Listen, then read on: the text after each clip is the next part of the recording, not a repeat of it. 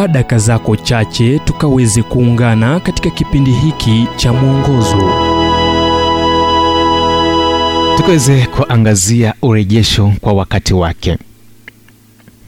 Kitabu cha petro wa kwanza mlango wa tano mstari wa sita kinasema basi nyenyekeeni chini ya mkono wa mungu ulio hodari ili awakweze kwa wakati wake nilipokuwa nyumbani mwake wang bingdao mhubiri mchina ambaye alifungwa gerezani kwa miaka ishiri na miwili nilimwambia ndugu huyu kuwa miaka kadhaa iliyopita nilisoma kitabu chake aston medsmouth jiwe lililofanywa laini. Kwa ung'avu katika jicho lake alijibu jiwe bado halijawa laini. Maudhui ya kitabu hiki ni kuwa mungu anatumia uchungu na maumivu ya moyo ambayo hatungechagua ili kuondoa mabaka yasiyo laini na kutufanya kuwa kama jiwe ambalo limelainishwa. Je umepitia hilo? Kuna hali ambazo tunakwepa ila tunapozipitia wengine huona mabadiliko ambayo yametokea.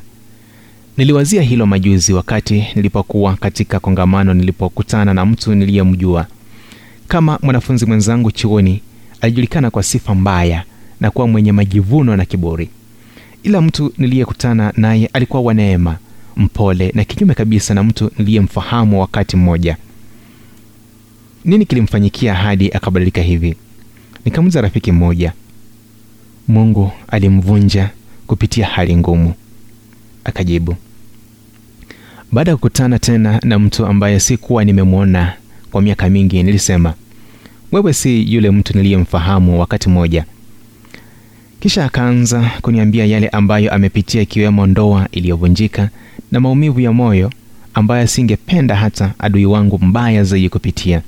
Sasa yeye ni juu lililofanywa laini.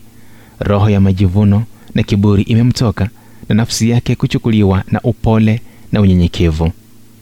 Petro aliandika kuwa kwa wakati wake mungu atamwinua yule anayejitenga na majivuno na kunyenyekea. Mawe yanayofanywa laini yanapitia nyakati ngumu sana ila ulimwengu unapenda kile unachoona jiwe linapokuwa laini.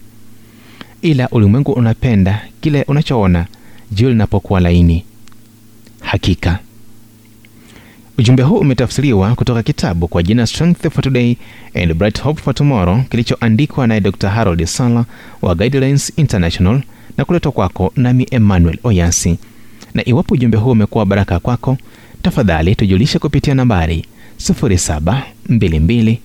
0722 331 412 ni 0722 331 412